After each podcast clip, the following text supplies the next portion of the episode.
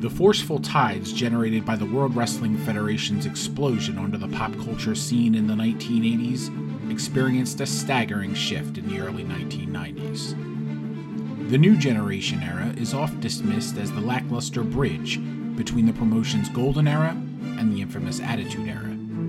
It was a time of great uncertainty and change. But amidst a plethora of cartoonish characters and trivial angles, a lasting feud emerged between two very different stars, each tasked with carrying the promotion on their back and rising the tide of a sinking ship.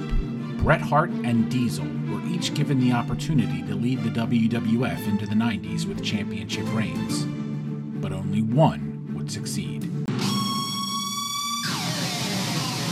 Ladies and gentlemen, the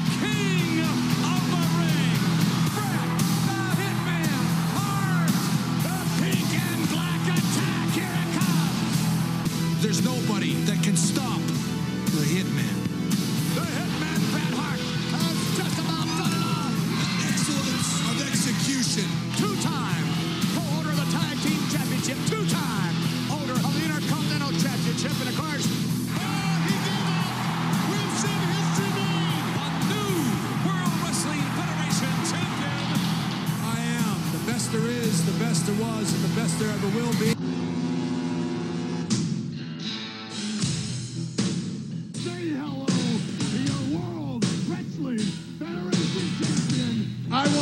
A fighting champion as a man with my word and my hand out in front of you. Anytime, anywhere, Bret Hart, you want a shot at this belt, brother, you got it. That's a promise from Big T.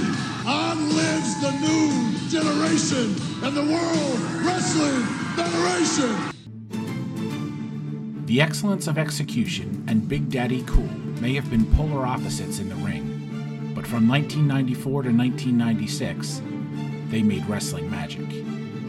The unlikely feud helped navigate the WWF through a period of turmoil and rebuilding, and perfectly encapsulated an entire era in the process.